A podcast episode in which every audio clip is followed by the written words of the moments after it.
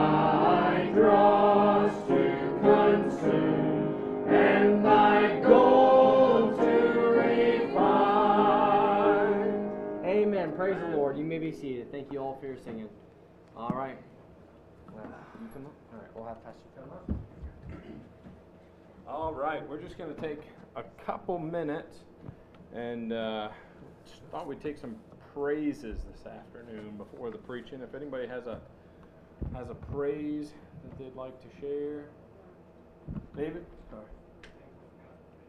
Yeah, Amen. Thankful for God's provision. Absolutely, Elizabeth. I'm thankful for the time that I had with my papa. Very good. Yes, I'm brother. thankful for what Zach's happening for Zach right now. and Yeah. We're, we're thankful for God letting us find this church. Oh, amen. We're thankful he let you find it too. Praise the Lord. Elijah. I'm thankful for uh, Brother Frank coming out here and helping us out with the uh, getting the uh, jail ministry. Yep. Um, got to go um, getting together and the Lord working in that. Yep. Um, also thankful for uh, Saturdays um, for taking time on reaching uh, people around our town, Yeah. and uh, that's working well. And, uh, Mhm. we had one soul get saved, and prayerfully more. Yep. We've had some good conversations. You know, it Yeah. seems like we're uh, honestly, it seems like we're having more fruit than we've ever had as far as the conversations that we're talking, we're having with folks, and and I don't know if it's because we're different going out and doing it, or if it's that the people are different because of what the last two years have been like, so they're softer. And not that we really dealt with a ugly people or anything, just uh, you know, we've had good conversations. Let's leave it at that. We've been able to really talk with people, which is a blessing. prayerfully God will use that and see some of them start coming to church. Be a blessing. Anybody else? Thankful Yeah, absolutely. And I am also thankful that Brother Frank has come out here to help us to get us, re- uh, ready and to, to help us, uh, uh, work in the prisons. Yeah. I think it's, it's something that, that burdens me for quite some time since the last time he was here, so. Yeah. Uh, grateful that, that I made the step to be able to, to move forward. Yep, absolutely. And I know, you know, something that I, I vaguely recalled until yesterday when it was brought up in the training that, you know, we know that rehabilitation in the prisons rarely, if ever, works for people. You know, what was the percentage, Brother Frank, of folks that are, what was it? Forty percent. Forty percent within five years, or three years, within three years, right?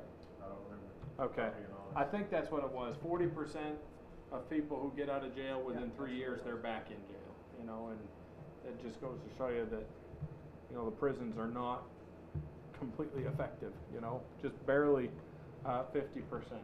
So, it's an opportunity for us to be able to lead some of those people to Christ and prayerfully they get out of, get out of jail and they get to go to heaven one day, and they get to do something for Christ.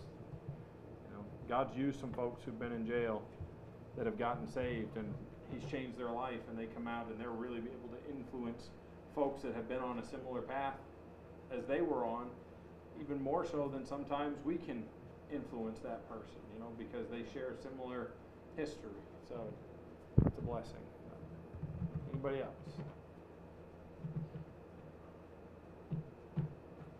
Elizabeth? Just thankful that God catches us when we start going the wrong way. Hmm. Yes, absolutely. That God catches us when we're backslidden, as Brother Frank talked about this morning, or we're, you know, going in a direction we shouldn't be going, or making a decision we shouldn't be making. God has a way of bringing that to our attention and help keeping us or steering us back onto the right path. So, amen. I was thankful for the message this morning too. That I know Brother Ron was talking with Brother Frank, and then I I jumped in. I'd never caught that before. The nets and the net. I had never seen that before. Uh, but you know, it just goes to show how important the words in God's Word are. You know, He's put those specific words in there for a reason, and if we slow down a little bit when we're studying, we have the opportunity to catch some of those things that maybe we've missed in the past, and then all of a sudden it's like, whoa, God blows our mind with some neat truth or some great, great truth that we've just overlooked because we didn't notice that there was one letter different in those couple of words there. So it's a blessing. Going to show you with the, the King James, when they translated that, they had to pick that up too. Mm, You know, Yeah. Plural or the singular. sure. And they had help too. The Holy Spirit helping them as He was preserving it. They had to listen. yeah, you're right. Yeah, they did. Yeah. Yep. Absolutely. Yeah. I'm thankful we have it, that's for sure. Anybody else? All right, Brother Frank, I'll turn it over to you. I means you better get up again. Bunch of slave drivers around here. You volunteered. I did volunteer, actually. No, I told your pastor, I said, uh, when he asked me, or whenever we scheduled the, uh, training, I said, well, if you want me to, I'm starting my stopwatch, okay? I'm not texting. Uh, but I asked him, I said, um, be all right if I stay over on Sunday and give an update? He said, yeah, that's fine. And I s- okay, well, I texted him, what, this week or sometime last week, and I said, hey, um, what part do you want me to have in service? Because I always like to know ahead of time, so that way I don't walk in and be like, oh, by the way, you're teaching or you're preaching or. You're doing all three services. Yeah, and uh, I have walked into that before, and uh, because some guys are, uh, can I, can I say it and y'all not get offended at me? They're super spiritual, or they think they are, and they don't want nobody to know ahead of time what's going on. Uh, the God that I serve is a God of decency and an order, and I love when I walk in, get handed an order of service. because I know everything's gonna be done decently and in order at that point. Uh, I have walked into some churches and they're like, uh, anybody got a song? And of course, nobody's gonna volunteer for nothing. Uh, song leader don't, anyway, I'm on, I'm, I'm getting off track, all right? Uh, but I have walked in before and them tell me that, but I texted him, and I said, hey, uh, what would you like me to do? He said, well, why don't you take care of Sunday morning and Sunday school, and I'll preach Sunday afternoon. I said, okay, that's fine with me. And I got a text, what was it, Thursday? He said, Thursday or Friday one. And I told him, I said, well, if you want me to do more, you want me to do less, that's fine with me. Honestly, I'm not, I came to give an update and to teach a class. That's all I came for. But I will absolutely take the opportunity to preach the Word of God, and I appreciate the opportunity. I want you to take your Bibles and go with me to the book of First Corinthians. Uh, 1 Corinthians, chapter number 3. Um, I'll probably not be long. Uh, y'all just ate, and so did I. And that donut that I had was probably a bit over the top. So, uh, yeah, I'm ready to get into some AC and sit back and just kind of. And I know y'all will start relaxing here in just a moment, so I want to make sure you're able to get home and get your Baptist nap. Amen. Uh, that's the thing about Sunday afternoon services. I love them honestly because I get to go home and spend the rest of the day doing whatever. But they're hard sometimes because you did just eat. And what happens after you eat? You get sleepy. Okay? And now I know why he didn't want to preach this afternoon. he wanted me to. no, I'm just kidding. But he did ask me if I would uh, just go through uh, how to witness to somebody. And I'm going to, if my mind will stay with me, I'm going to look at it from a couple of different avenues. Uh, as far as being out on visitation, the first thing I'll look at it being out on visitation, door knocking, and then the other side of it with that gas station clerk, that cashier down at the grocery store, whatever the case may be. Uh, but I want you to look with me at 1 Corinthians chapter number 3, and we'll talk about some other scriptures. But um, 1 Corinthians chapter number 3, this is what we have to keep in mind. The Bible says in verse number 6, I have planted, Apollos watered, but God gave the increase. So then neither is he that planteth anything, neither he that watereth, but God that giveth the increase. Now he that planteth and he that watereth are one, and every man shall receive his own reward according to what? His own labor. Verse 9 For we are laborers together. You are God's husbandry. You are God's building. Let's pray. Heavenly Father, bless the reading of your word. Give me clarity of thought, clarity of mind. Lord, help me to be able to properly explain what I'm talking about this afternoon. Lord, I pray that you would loose my tongue and be, help me to be able to talk properly and bring back to my remembrance the things that we've that I've prayed about, the things I've uh, learned down through the years. Lord, I pray you'd help us now as we look into your scriptures, and we'll thank you, we'll praise you. In Jesus' name, amen amen. The thing I want to make mention of at the very beginning is um, a couple of things. One, you're not in this by yourself. Um, I live three and a half hours south, and as far as I'm concerned, we're on the same team. Um, if someone, if, say for instance, if I had stopped last night at a gas station and I had led someone, Lord had given me the opportunity to be able to witness to somebody, led someone, Lord Jesus Christ, I don't have a bit of problem sending them to Bible Baptist Church in Unity, Maine. Why? We're all in this together. The Bible clearly says, verse 9, for we are laborers together with God. We're not on our team, we're on God's team. And I don't know about, I hated being on the losing team growing up. Hated it. I still hate it. But I'm on a winning team. Amen. We win in the end. You said, Preacher, how do you know that? I've read the back of the book. We win. I, I typically don't read the back of the book first. But I didn't read it first. But I have read it. And we win. But it's our joy and it's our privilege to be able to take others with us. See, on a team, in a regular team event, the only people that get to make it to the, say for instance, last year, and I'll bring up some, I'll pour some salt in the wound. You know, the Red Sox, they didn't make the World Series last year, did they? No? I don't. I don't think so. I know the Braves did. Okay, we won the World Series last year. Atlanta Braves, World Series champions. Okay, uh, but you know the only people that got the ring for the World Series is those that was on the team. Okay. Now here's the thing: they may have been able to bring other people to the ceremony, but only the people that was on the team got the ring. And they didn't have the ability to add other people to the team. They can tell people about the team. They can show them the team. They can't add them to the team, right? Well, we don't have the ability to add anybody per se, but we do have the ability to be able to introduce them. We have the ability to be able to make that introduction. I was in a meeting down in Pennsylvania this past week, and the pastor that I was with last Sunday morning down in Pennsylvania, he said, "Hey, come here a minute, preacher." And I said, "Okay." And it always makes me nervous whenever guys do that. He said, "Come here a minute." I said, "What is it?" He said, "Come over here. I want to introduce you to somebody." He introduced me to another pastor. I didn't know who that pastor was. Now I do. I know the name of his church. I have his card. Well, I did until it got left in my shirt pocket and got washed. I did have his card, but I didn't know him before. But now, if I see that man out, hey, brother Gilbert, how are you? Why? Because someone made an introduction. The day that I got saved, by the grace of God, was a result of someone making an introduction.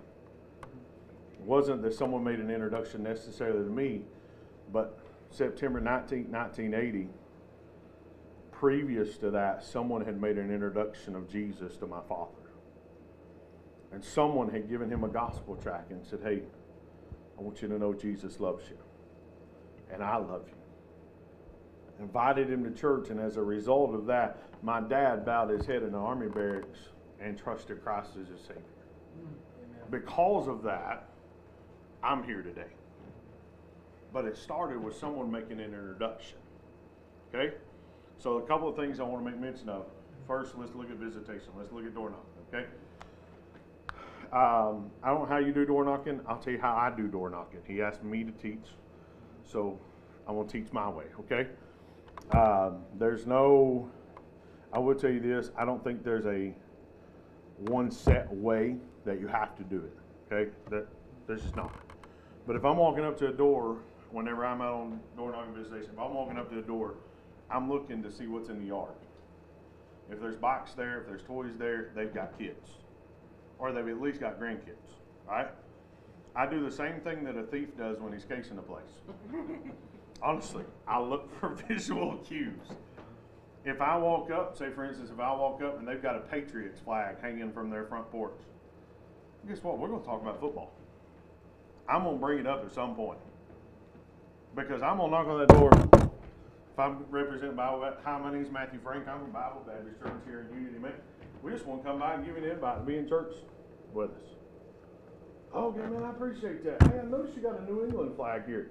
How long you been following them? What did I just do? I just started a relationship with that person. If you open that door, because here's the thing, very rarely, if ever, do you knock on a door and immediately give the gospel. Very rarely. What has to happen? You have to have a relationship with that person first. If I see that flag, or if I, down south, uh, we, in Georgia where I live, there Georgia Bulldog statues everywhere. I hate the Bulldogs. Hate the Bulldogs. Okay, I'm a Georgia Tech Yellow Jackets fan. All right, and I use that to my advantage because the rivalry is labeled clean, old-fashioned hate. So whenever I knocked on somebody's door and they had a Georgia Bulldog statue there, I talked to him for a minute. I'd say, "Yeah, I I, saw your Bulldog statue sitting here whenever I walked up." I said, "I almost knocked it off because I'm a Tech fan." Well, immediately, I've just took their guard down because now we're talking on something that they understand, right? I read a lot on everything. I read the newspaper almost on it, not the newspaper. I read it on my phone on almost a daily basis. Why? Because I want to stay up to date on what's going on so that that way if I see somebody I'm talking to, I know what they're talking about. When I asked y'all who the Braves played in the World Series last year, y'all was like, we don't know. I asked you if the Red Sox went to the World Series last year. I don't know. How's the Red Sox doing this year? Is it baseball season? Mm-hmm. But that's the thing, here in New England, okay, you're gonna need to know those things. Well, baseball's not my thing, okay, that's fine. But if you walk up and somebody's got a Boston Red Sox flag hanging from their porch, that's a conversation starter, okay? So, Brother Matthew, I, I don't like baseball. I don't care. I don't really care for baseball either. It's too public, it's too, uh, not publicized, not the right word. It's too, uh, monetized or what? It's not monetized, but it's, it's too much about the money. It drives me crazy. Give me clean old fashioned college football where they're not playing for money, they're playing for the love of the game and they just wanna hit somebody, right? I can identify with that, okay? But here's the thing, I'm looking for a way to build a relationship. If I see that they have toys out in the yard, well, immediately I'm going, hey, we got a, we do children's church, or we do a bus ministry. Hey, can we come by and pick your kids up on the bus? How old are your kids? I'm looking for that way to be able to get in. Because what that does is that drops their defenses a little bit, and especially here in New England. Visitation door knocking here in New England, and I'm not knocking New England. Don't take don't take me the wrong way, okay? But it's different up here than it is down south. Down south, you was talking about somebody said just come on in, brother. That's a regular occurrence down south. Now, if you show up in shirt and tie, uh, white shirt and a black tie, you ain't nobody coming to the door, okay? But if you show up and you've got on a button down or you've got on a polo, yeah, come on in. Because here's the thing, if someone shows up on your front doorstep and they've got on a white shirt and a black tie, what are they? Mormon. Okay? If they show up and they're wearing a tie, what are they? Exact. See? You know what I wear on visitation when I go door knocking? I wear a pair of slacks, not even dress slacks. I wear a pair of Dickies, a pair of comfortable shoes. Did you hear me say comfortable? Okay? Walking on pavement gets old after a while, okay? I wear comfortable shoes, I wear a pair of Dickies, and I wear a polo. Why? Because I don't want them to immediately have their guard up. To them, I might be their next door neighbor. Okay? It's those little things like that. You want somebody to shut you down real quick? Show up with a big old Bi- big old family Bible under your arm. Honestly, when I go on visitation, most times I have a Soul Winner's New Testament with me, and it's tucked in my back pocket. And they don't see my Bible. Why? Because I've got a handful of gospel tracts, and all I'm there for, hey, let me talk to you about the church. Well, then if they say, well, you know, I haven't been church in a while, but, you know, I typically go to such and such church. Okay, man, I'm glad to hear you go to church somewhere. Do you go on a regular basis? Well, if they don't, or if it's not a Baptist church, or a good Bible church, or a good church that I know the doctrinal, their doctrinal preferences. Here's the thing: I'm a Baptist from the top of my head to the bottom of my feet. I believe we line up closest to the King James Bible. That's the reason I'm a Baptist. But I'm not so ignorant to believe that only Baptists are going to heaven either. I know Church of God people that are going to heaven. I know uh, some Catholics that I believe are going to heaven. I know some Episcopalians, Methodists. I mean, you go back to them old time Methodists. Y'all realize Charles Wesley was a Methodist, right? I think he's in heaven. But here's the thing: we, if they say, "Hey, I go to such and such," or they say, "I don't go anywhere at all," okay. Well, hey man, our service times are right here on the back of our tract. We do Sunday school at nine thirty. We do church at ten thirty. We come back. We have a potluck every Sunday. And man, let me tell you about that food. Okay, we had pork tenderloin the other day. We had some scalloped potatoes. We had some kind of pasta with Alfredo sauce, and it had cheese all over it. It was amazing. And we do stuff like that every Sunday. What have I done? I've started to build that relationship even more. Okay? Then, after I've talked about the church, I'm going to ask them one question before I leave. Hey, can I ask you a question right, real quick, right before I go? If you died right now, do you know for sure you go to heaven? I don't ask them if they're saved. Because I learned down south everybody's saved. but nobody goes to church. now, here's the thing you don't have to go to church to be saved, but I believe if you're saved, you will go to church. But you got to be prepared for them to say, Yeah, I did that several years ago. Somebody came by and knocked on my door.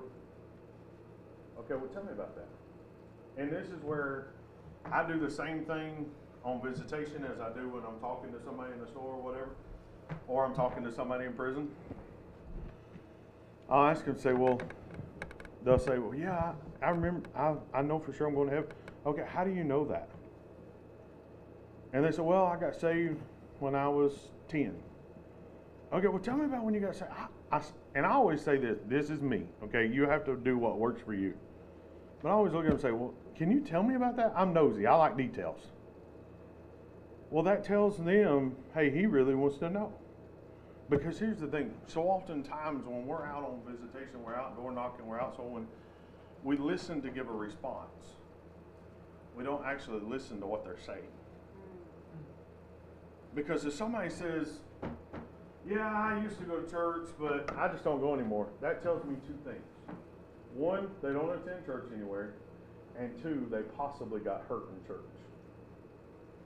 just from listening to what they actually said instead of listening to give a response. Because at that point, then I'm shifting gears a little bit. And I'm going to say, hey, you know, I know sometimes we can have bad experiences in church, and sometimes we can get hurt, and sometimes people do us wrong, and we don't really understand all that. But I'm telling you, we would love to have you down here at Bible Baptist Church. What have I done? I've addressed what they were saying without them actually saying it. Is that always the case? No. But chances are, in today's culture, if someone has been to church and they're not in church anymore, chances are they really wasn't saved or they got hurt. And nowadays, we're all about our feelings and what makes me feel good, and you hurt me, so I'm not coming back. Now, here's the thing. There, can I just be honest with you? I hope I'm okay with this. I've been hurt in church more than I ever have outside the world. I've had people say things to me in church that I'm like, I can't believe you said that. I had a lady look at me when I pastored. Pastor, you've probably you've probably pastored more spiritual people than this. But she looked at me and she stuck her finger right in my face and she said, You're the problem here. You're why people don't come back. And then her husband said, Come on, let's go. Before I could ever say anything back. Because what I was going to say back, they probably would have voted me out the next service, all right? I wasn't going to cuss her. I wasn't going to be ugly. Well, I was going to be ugly. Uh, um, I just told a lie in church. Lord, forgive me, all right? What I was going to say was, no, you're the problem. Because she was. Okay? Here's the thing I've been hurt in church more than I ever have out in the world. And chances are you have too. And we know what it's like to be hurt in church. People walk up to you and preacher, they, they honestly, I think some of them mean well, but they say some things that you're just like, why would you say that? Did you even think about that before you said that? It's almost like whenever people walk in church and they obviously hadn't come there or walked in Walmart for that matter, and it's like people take it a personal challenge nowadays to see how bad they can look when they go to public. It's like, did you even look in the mirror? It's like, did you even stop and put your filter in gear before you said what you said? Okay? People have been hurt in church. And the thing that we have to realize no, we're not coddling them. No, we're not catering to their feelings.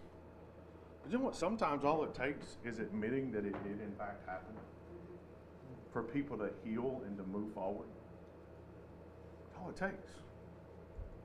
And whenever you address that as, hey, I know there's sometimes we have bad experiences. I know I've had bad experiences in church, and I don't. There's been some times that people have said some things to me that really hurt me and really just. I'm telling you, this church down here, it is a tremendous church. We would love to have you sometime. Just come be with us. Give us a chance. And I've got to the point nowadays where I just tell people, say, listen, we're not weird down there. Come be with us. Now, here's the thing some churches I go to, I can't say that. Because there are some weird people in them churches, all right? I'm not saying there's not no weird ones here, okay? It might be. See, he admitted it, all right? you admitted it, all right? But here's the thing, and I wasn't gonna call either one of y'all out. I didn't. I wasn't even thinking about y'all, all right? But here's the thing: sometimes people have been hurt, and in order for them to be willing to give church another chance, you have to be willing to admit, you know what? There are times we mess up. Remember, some plant, some water, but God giveth the increase. Paul said it, verse number set, verse number six. I planted, Apollos watered, but God gave the increase. Okay. You say, well, preacher, what do we do after that? Well, what if, what if they say, no, I don't know for sure if I died, if I died right now, I'd go to heaven. Okay, well, would you like to hear more about that? You know, some people will tell you no. They'll just, no, I'm not interested. And at that point, that's where you have to be willing to say, you know what? I appreciate your honesty. Could I leave this with you? And can I take your name and your phone number down and maybe come back by whenever you've got a little bit more time and be able to sit down and show the scriptures to you? Because here's the thing some people, they're interested, but they're not interested right then. Don't be afraid if, if someone says no, don't be afraid. Hey, can I get your name and phone number? I'd like to follow up with you sometime. Be all right if I drop you a text sometimes. Hey, you got time to sit down and have a cup of coffee? You know, I've learned if you buy some, if you buy somebody something, it, it has a way of greasing that wheel a little bit. So, brother Matthew, you you're paying people to get in church. No, I'm paying. I'm paying so that that way I can have an opportunity to talk to them. Hey, I paid to preach on the radio for years. If I can pay to preach on the radio, I can pay somebody to stand there and give the gospel to them, right? I hadn't got to the point where I've started pulling out five dollar bills when I get to the doors. All right, fifteen minutes, five dollars. How about it? I haven't got to that point, right? But at the time, at some time, you're gonna have to be willing to come back later. Sometimes they're gonna shut you down and say no. But there's two things, three things really that you should always carry with you on visitation. One is your Bible, a New Testament, and we'll talk more about that in a second. New Testament, gospel tracts, and a pen. Because if you say, hey, can I get your name and phone number? And you go, you have a pen? yeah, no. You ain't getting nothing, all right? I said, Brother Matthew, that's simple. Here's the thing witnessing to people, you know what it is? It's simple, it's not hard. You know who makes it hard? We do. Because we get so, and I say we, okay? We get so intimidated by people that we make it hard. Every time I have the privilege to be able to take the Bible and show someone from the Word of God how to be saved, I am amazed and astounded by how simple it is. I, just this past Friday, I had the opportunity to show three men how to get saved, and all three of them bowed their head and trusted Christ as their personal Lord and Savior. And when we got done, I was like, yet again, I was like, man, that was easy. Do you know what we do? We psych ourselves up for it. You know why? We're human. Can I can I go ahead and pop your bubble real quick? It's okay to be scared to go on visitation. It's okay. You know what that proves? It proves you're human. Because even when I go on visit, and I, here's the thing, I've been preaching for 20 years. August the 12th will be 20 years. Been saved for 20 years. June 25th, 2002, got saved by the grace of God. I've been saved for 20 years now. And I still, just the thought of teaching this class, brother, I, I thought I was going to throw up. Honestly. Why? Because it's nerve wracking. Especially when y'all are sitting there like, how does he do it? what can we say about how he does it? Okay? And not that y'all are. Okay? But that, in my mind, it's intimidating, right? But here's the thing Christ died for us. We have a responsibility. Mark 16, 15, go ye into all the world and preach the gospel to every creature. Here's the thing He didn't say when it's comfortable, He didn't say when it's convenient. He said, go. The first two letters of the word gospel are what? Go. Okay? That's at the door. Okay? Now let's talk about a, and we'll get into how to share here in just a moment. But now let's talk about at the gas station or the grocery store or what have you. Okay? So when you, you have, you, know, you have a gospel tract in your pocket? Man, the missionary gonna come teach a class. Missionary gonna teach a class and then he got a gospel tract on I got a pamphlet someone gave me for a car mount for his phone. I don't know that that would work. Before I came to church. Uh huh. That's what I'd say too. I'm just kidding. I'm just kidding. He had gospel tracts in his pocket yesterday. Okay, but that was yesterday, not today. Anyways, okay. So when you go to a gas station, there's a couple of things about a gas station. One, uh, everybody gets mad when they go to the gas pump nowadays, right? Really? I really do. Oh yeah. Hey, I about shouted because there's a gas station right down the road, 421 a gallon. Guess where I'm going when I leave this afternoon? I've been begging God all morning. God, please let it be 421 whenever I leave. You know why? Because in Augusta it's 4.99 a gallon. I'm like, uh-uh. But here's the thing, and I need gas to get home. All right. here's the thing: when I go to a gas pump, I go, I visit a gas pump at least three times a week right now. When I go and I leave, here's what I do: I take that gospel tract and I slide it in that pump handle. Okay? Because we are so driven, entertainment driven nowadays, that almost every time someone pulls up and they pull that gospel tract out, they're going to hold on to it because they're thinking, well, I'll put it in the garbage. And then they put their, they start pumping their gas, and then they say, how to get to heaven from Maine while they're pumping their gas. Hmm. Okay? There are so many missed opportunities at the gas pump. Okay? If you're standing at a gas pump and you're pumping gas and somebody else is on the other side pumping gas, you know one of the greatest ways to start a conversation with somebody? Man, gas is crazy right now, ain't it? Everybody's going to respond. And then that opens the door. Hey, has anybody told you today Jesus loves you? No? Can I be the first one? Jesus loves you. And if you would allow me to, and honestly, this is exactly how I said, if you would allow me to, I'd love to give you a little pamphlet that tells you how much Jesus loved you and tells you how to get to heaven. I said, Brother Matthew, do you really do that? Yes. Because here's the thing it's that easy. You just have to be willing. Remember, we talked this morning about our comfort zone? You know what witnessing to people is? It's outside of our comfort zone. But see, before I got saved by the grace of God and God called me to preach, I was as shy. I know y'all don't believe this, but I was as shy and as backwards that I could be. I wouldn't talk to nobody.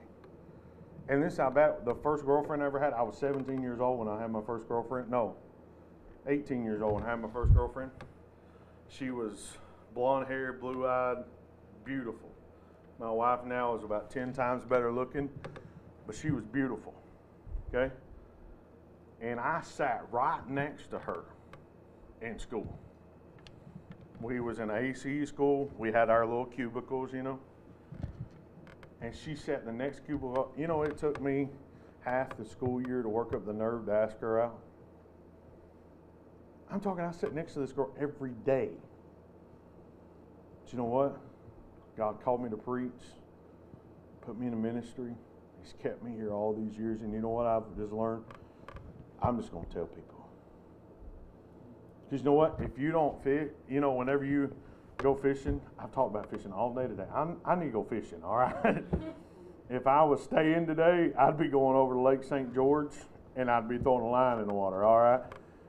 But you know, with fishing, if you don't put a hook on the end of it, or if you just put a hook out there, you put a hook out there, and my son thinks that you can't catch fish if you don't have uh, worms and a bobber.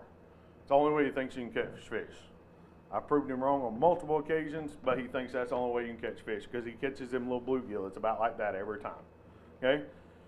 But here's the thing if you just throw that bobber out there with that hook on it, you ain't getting nothing. But the second you put the bait on it, and that little worm, after you just shoved that hook all the way through its body, you know what it's doing? Right? Am I wrong? Did you say you needed it again? right? We're live streaming, ain't we? Man! I always forget that, all right? I hate live streams sometimes, all right? Bad sermon clips to be pulling that little clip right there, all putting it on Twitter, all right? Anyways, but you know what? If you don't throw the bait out, you'll never catch a fish. And if you don't give a gospel tract, you'll never win somebody to God. If you don't talk to somebody, you'll never win somebody to God.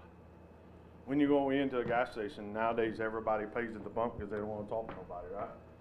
It's a matter of convenience. I want to talk to people. I don't like people. I don't want to talk to them anyway. I'll just pay right at the pump, right? I've made it a point here lately, especially because uh, Shell gas stations, uh, T-Mobile is doing a promotion right now uh, for T-Mobile Tuesdays that uh, you get an extra 20 cent off on your Shell rewards. So it makes it where you get 25 cent off a gallon up to 20 gallons. Well, my credit card that I use for gas every time, I get 2% cash back if I use Apple Pay. Well, I can't use Apple Pay at the pump. So guess what I do? I go in, because I can use Apple Pay inside the store. I want my two percent. Two percent is two percent, right? Two percent of a dollar is what? Two cents. But two percent out of, off of five bucks, ten cents, right? It adds up, okay? So I go in and I pay for my gas. But when I go in, I'm talking to that cashier. It's more than a ninety on pump, whatever. Hey, how are you doing today? I saw a thing on social media not too long ago that said that um, a cup of coffee, if you walk in, one small coffee, it's five dollars. You walk in and you say, one small coffee, please, it's three fifty. If you walk in and you say, hi, I'd like one small coffee, please, it's a dollar seventy-five.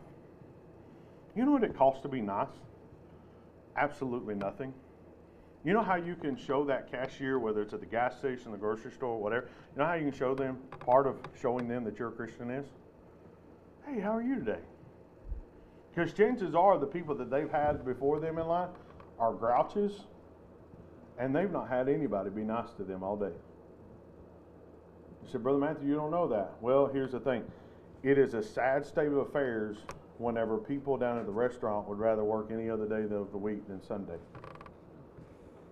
Okay? We as God's people have got to get back to being nice. Amen. I saw signs all the way up through here. I think it's from the Lions Club. Be kind. What a novel concept. Do you know what? Be kind one to another, tenderhearted, forgiving one another, even as God, for Christ's sake, hath forgiven you. Okay? Part of showing someone the love of Jesus is being nice to them, even when they don't deserve it. You ever went to the restaurant and the server just messed your order up royally? Been there, done that, got that T-shirt. You know, I went. I didn't eat pizza last night. Forgive me. Um, I was pizzaed out. I went to oh, Agave or Agave or however you pronounce it in Augusta. I had the fajita nachos and a side order of rice. Okay, my order was twenty-two dollars last night. I was like, twenty what? Why? And in my flesh, I wanted to be like, I ain't paying that. And the Holy Spirit of God says, You got a towel and shut your mouth. But even if I didn't have a towel, I'm a representative of Christ. You said, Preacher, that's highway robbery. Oh, it is, and I will never go back to that restaurant. Okay? You said, Preacher, what? Any restaurant that charges $4.50 for a side of rice is crazy. Okay? I could have went to the dollar store and got a bag of Uncle Ben's Spanish rice for a dollar. Well, probably a dollar twenty-five now, but still cheaper than four fifty, right? But here's the thing: we're representatives of Christ, mm-hmm. and the more that we act like it, the more our baits get put out there. Mm-hmm. So, well, preacher, how do I witness to somebody? Can I give you this real quickly, and I'll be done. I prom- I've already went way longer than what I intended to. So, if I'm talking to somebody about the Lord and we've got to the point that they're open to me sharing the scriptures with them. I, y'all know what Romans road is, right? Okay? I start Romans chapter three, verse ten. Because the first step to getting someone saved is what? They have to see their, they have, to you have to get them lost. And have to see that they're a sinner. Okay? So whenever I'm talking to someone about the Lord, and typically I have my Soul Winner's New Testament with me, okay? And my Soul Winner's New Testament, I actually have, uh, I have it color coded, and I have different verses highlighted. Uh, red is for salvation, green is for eternal security, and then I have other different codes in there, but I have it color coded. Why? So that way I can flip my Bible around and say, "Would you read that verse right there in green?" Well, remember we talked about it this morning. If you see it, I can say it all day long. But if you can see it, well, I'm going to walk them through that and I'm going to go verse by verse. And at each point, I'm going to stop and I'm going to ask this question. They read Romans chapter 3, verse number 10. Uh, let's see. No, sorry. I'm in Romans chapter 2. Might help if I was in Romans 3, huh? Uh, Romans chapter 3, verse number 10. As it is written, there is none righteous, no, not one. I'm going to stop and I'm going to ask this question Does that make sense? Why? Because if it doesn't make sense, we need to stop and we need to explain this verse. If it makes sense, we can go to the next one. We can go to verse number 11. There is none that understandeth, there is none that seeketh after God. Does that make sense? Then we're going to go to 323. For all have sinned and come short of the glory of God. Does that make sense? Why? Every step of the way, and this is this is where God, it amazes me every single time how much that God used the secular world to train me for what He wanted me to do. Because every bit of this stuff, does this make sense? Does, uh, uh, all this checking for understanding, this the teach back that I mentioned yesterday, all that stuff, you know where I learned it? In the secular world. But if you stop and you check for understanding along the way, you know what you're doing? You're making sure somebody's not just praying a prayer to get you off their porch. Okay? We're not, I don't care, y'all don't take my quote out of context, okay? But I don't care if I ever lead another person to the Lord. I'd rather never lead another person to the Lord than have somebody pray a prayer just to get me off their front porch. I'd rather never lead anybody else than to have one pray a prayer just to get me off their front porch. Why? Because when I stand before the judgment seat of Christ, guess what's going to be on my hands? The blood of that person that prayed a prayer just to get me off their front porch. You said, Brother Matthew, that's pretty hard. That's how I feel about it, okay? Might not be how you feel about it, that's how I feel about it. You said, Brother Matthew, why is it that serious? Because I'm convinced the reason why that we talk to people on visitation, we lead people to the Lord on visitation, and then they never come to church, It's because they never got it to start with. Now, Brother Matthew, you know, you can't make them come to church. I understand that, okay? Follow what I'm saying. The reason, most of the time, the reason they don't come is because of the fact that they prayed a prayer just to get us off of their porch. I'm against, I'm for confrontational soul winning to a certain extent. I'm not for ugly soul winning. Does that make sense? You know what you do whenever you're presenting the Bible and you say, For all have sinned and come short of the glory of God? You know what that is? That's confrontational. I'm not for going to somebody's porch and saying, You're dying and going to hell. You need to get right with God right now. You're insane. Okay? Sorry, probably not the right word to say. Okay? But here's the thing at the end of the day, we need to know our Bibles. It's the same thing I talked about yesterday in the in the class. You have to be prepared. Said preacher, I don't know how to lead somebody to the Lord. Can I encourage you to do this? In this tract, there's several of them back there on the back table. How to get to heaven from Maine. Okay? More important than living in Maine is where you'll live forever. Narrow is the way that leadeth unto life, few there be that find it, come on down. Jesus said, I am the way, the truth, and life. No man comes to the Father but by me. Jesus is the only way to heaven, only way to heaven, and he gave these directions on how to get there. Okay, you ready? The very first thing, realize you're a sinner. Well, what have I just done? Whenever I talk to somebody on the front porch, what am I doing? I'm confronting them with the fact that they are a sinner. If you don't know how to lead somebody to the Lord, get a gospel tract. Walk them through that gospel tract. You know how I learned to lead somebody to the Lord? It's because I was on the front steps of a porch with my pastor, and I didn't have a clue. Someone asked me, Hey, are you one of those that believe in being saved? Yeah. Well, how do I do that? Uh, and my pastor had to step up and take over. You know what I did? I went home that afternoon. I got every single gospel tract I could find, and I read them, and I studied them, and I read them, and I studied them, and I read them, and I studied them until I knew how to lead someone to the Lord from the scriptures.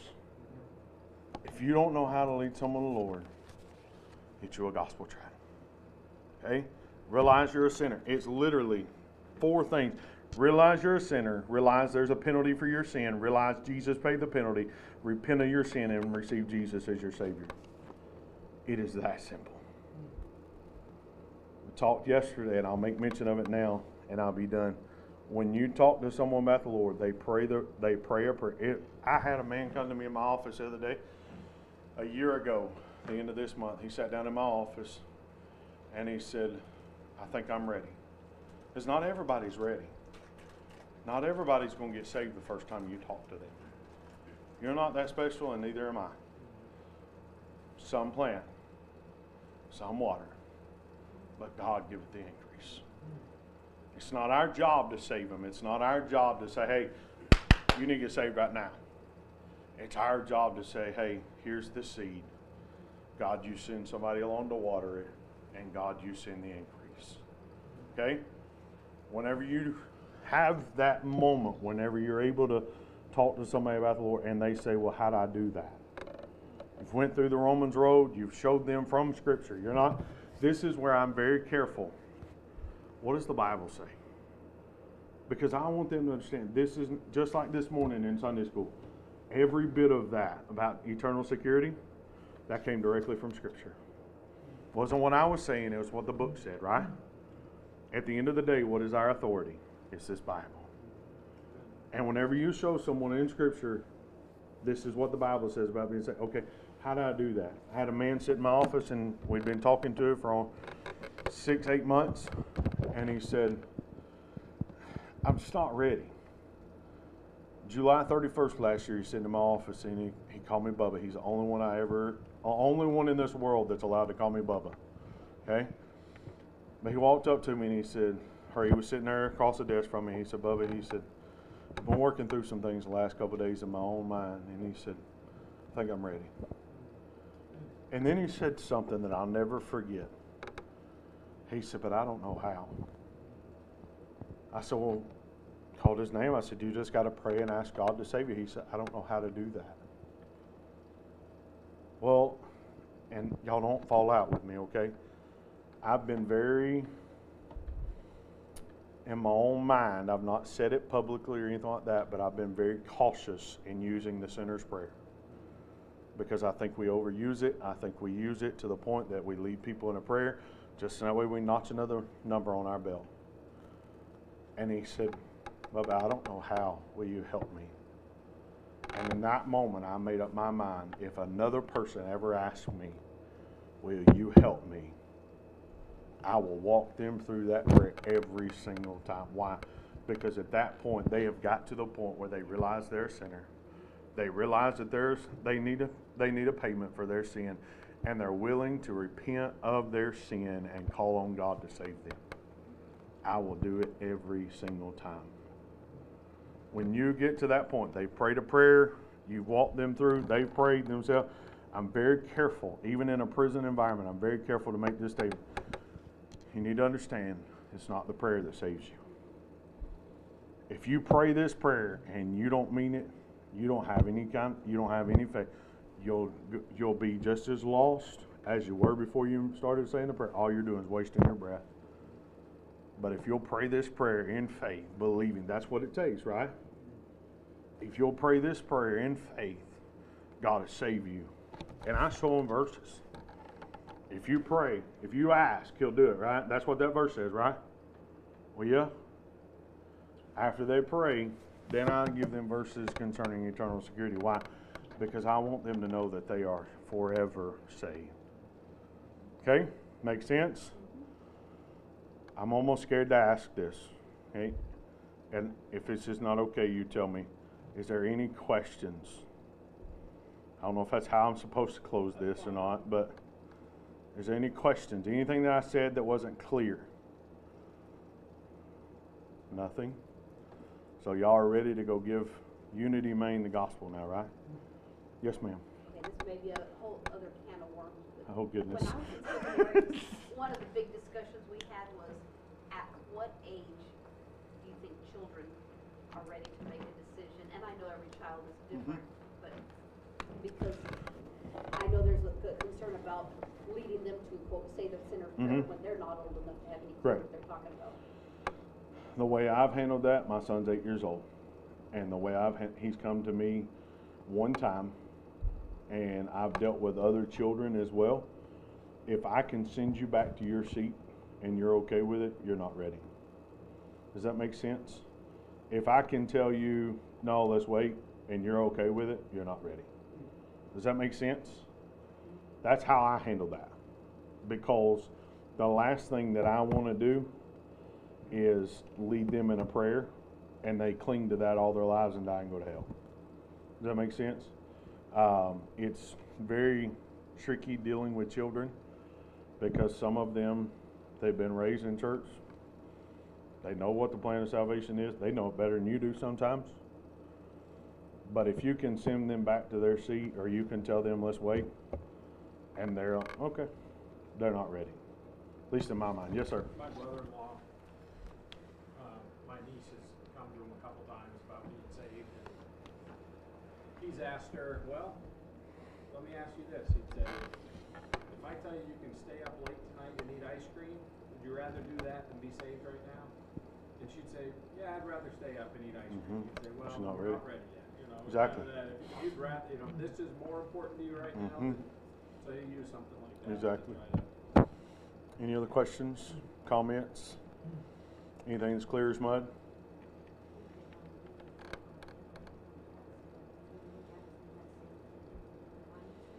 Yeah, we had, so, it's been a year, almost two years.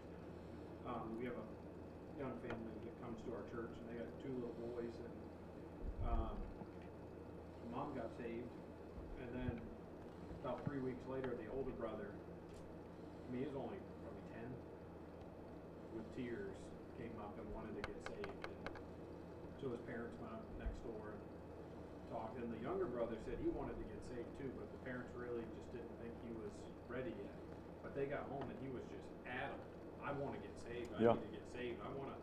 And so finally, they just said, well, let's talk about it again, and they Yeah. talked about it again, and he was bound and determined, he wanted to get it. If you can put them so- off, they're not ready. But if you can't put them off, you better get to showing them. Yeah. That's all I know how to say it.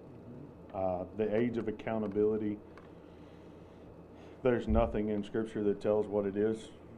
As far as I can tell, maybe you have more, you're more agree. spiritual than I am. So, uh, but there's nothing that I can tell from scripture that says, hey, they have to be this old. Kenny Baldwin, you know who Kenny Baldwin is? Tremendous preacher. He got saved when he was five years old.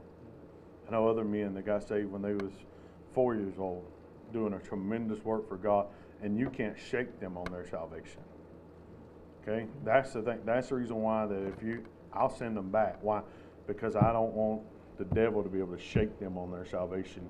Well, you know, you was only five or six years old when you. No, I want them to know. Okay. All right, let's be, let's pray. I do still have a couple of Bibles left on the back table there. I will tell you this, uh, if you purchased a Bible from me earlier, forgive me, okay, but I don't wanna pack the, I don't wanna pack them back up, if I'm just being honest. Um, I will, before I leave them. Uh, but the two church Bibles that are back there, if you want one of those, I have two left. One of them sixty-five, one of them seventy-five. Uh, if you want one of those, I'll knock, uh, five dollars each off the price, okay? Uh, say, well, that's only five dollars. Well, that's five dollars out of my pocket, okay? so, if you want one of those, uh, feel free to make yourself available to those, and we'll get that taken care of. All right? Let's be, let's pray. Heavenly Father, thank you for this day. Thank you for the privilege, the opportunity to be in church this afternoon. Thank you for the people that stayed and be a part of the services this afternoon. Lord, I pray for the ones that couldn't stay. Lord, I pray that you bless them as well. Lord, I pray for each one of us that have uh, been here this, today. Lord, I pray our lives have been changed for your honor and your glory because, as a result of being at church this morning. Not because of the preacher preaching, but Lord, because of the God we serve. Have your will and way now. Bless as the preacher comes, close this service. We'll thank and we'll praise in Jesus' name. Amen. All right, I appreciate that. I, I will say I also appreciate him pointing out the caution, uh, you know, in just running someone through a prayer. Um, you know, I've known people in the past, and it and it's always caused me to be hesitant, but they would. Someone was either going to pray a prayer or slam the door in their face. Those were their two options, you know, or run them off their property. And I just, I don't think that's the right way to handle people. You know, you just burn bridges and where to plant and water. Well, you just instead of planting or watering, you just set them on fire. You know, and it just they're not going to listen to anyone after that. So, uh, you know, I appreciate that because I do think there is we we ought to be faithful and we ought to share and we ought to give them the opportunity, but. Frankly, if, if you force them to pray a prayer, like you said, to get them off your por- off their porch, you know, they, they probably are not, wasn't, wasn't sincere, wasn't genuine. It was, I'll say these words to get rid of you, but, you know, we want, if we're gonna, we're gonna lead someone to Christ, we want them to get it. We want them to really settle it, and, uh, it's by faith, right? By faith. So, through faith. So, all right, well, I don't have anything else, so we'll go ahead and close in a word of prayer. We fellowship for a little bit, and uh, thank you, Brother Frank, for being with us today. It's been a blessing. Appreciate the uh, the day. I appreciate the Sunday school, the morning, the afternoon. It's been a blessing, and prayerfully, we've been given some things that will help us be a blessing and give us some uh, some things to work on. Um, you know, I like your conversational approach. So I was thinking about it last couple days, and I think that's effective when we can have a conversation with somebody, and it's not a they said this, I'm going to say this. They said this, I'm going to say this. But it's a it's a conversation. It's a rapport, and maybe that's from years of sales. I don't know, but just when you can build that rapport with them and talk with them as a friend, as opposed to someone who's uh, you know, th- then they know we care, right? We can have a conversation with them. We're demonstrating that we do care by talking about things that are important to them. So it's a blessing. All right, and I haven't mastered it. I'm not great at it. It is a work in progress, and uh, we're trying to get get going on that so we can improve and be better. Uh, not just for the sake of getting people to come to church, but really so we can be better for our Savior and bringing people to Him. So, all right, let's go ahead and pray and we'll fellowship. Heavenly Father, thank you for today. Thank you for your word. Thank you for it being preached. Thank you for Brother Frank and taking the time and, and making the investment in our church uh, yesterday and today, and making an investment in the lost souls of New England, uh, particularly those in prison. But I know he's also involved in other ministries also. Um, Lord, I just pray you bless him and his family. And Lord, give him safety as he travels home today. Bless our church, Lord. Help us to grow, not just in numbers, but Lord, just as, if not more importantly, for us here, grow spiritually in our walk with you. And if we do that as individuals, as families, as a church, then I believe you will grow us numerically because we'll be faithful about being about your business in leading souls to Christ. Lord, I just pray you give us a good day, give us a good week, help us to live faithfully for you. We love you.